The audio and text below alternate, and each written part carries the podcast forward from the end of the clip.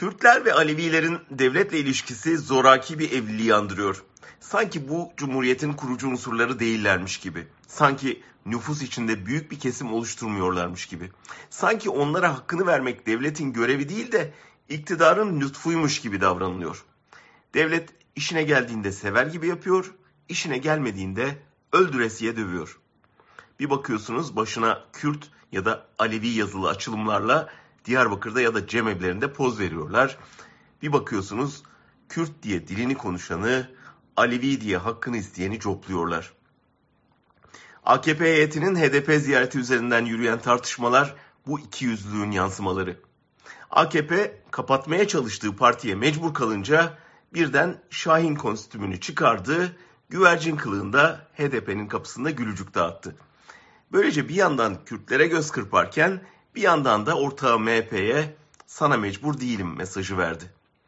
Aynı saatlerde İçişleri Bakanı Soylu denge bozulmasın diye şahinlik görevini üstlenmiş HDP'lileri darp edenleri tebrik ediyordu. Muhalefet ise nihayet HDP'nin mecliste legal bir parti ve barış sürecinin kilidi olduğunun kabullenilmesine sevineceğine hani görüşülmezdi hesabı sormaya girişti. Oysa bu ziyaret vesilesiyle altılı masadaki HDP alerjisi bir nebze giderilebilir, HDP ile en azından sağlıklı bir diyalog kapısı aralanabilirdi. Önce devletin, sonra siyasi partilerin, önce Kürt sorunu, sonra HDP konusunda bir netliğe ihtiyacı var.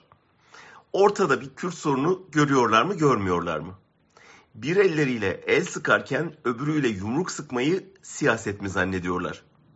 Çözümü 40 yıldır sonuç vermeyen baskı politikalarında mı görüyorlar yoksa başka çözüm önerileri var mı? Bu çözümü Kürt nüfusunun ağırlıkla oy verdiği HDP'yi kapatarak seçilmiş vekillerini, yöneticilerini, belediye başkanlarını tutuklayarak mı bulacaklarını sanıyorlar yoksa samimi bir, bir müzakereyi açıklar mı?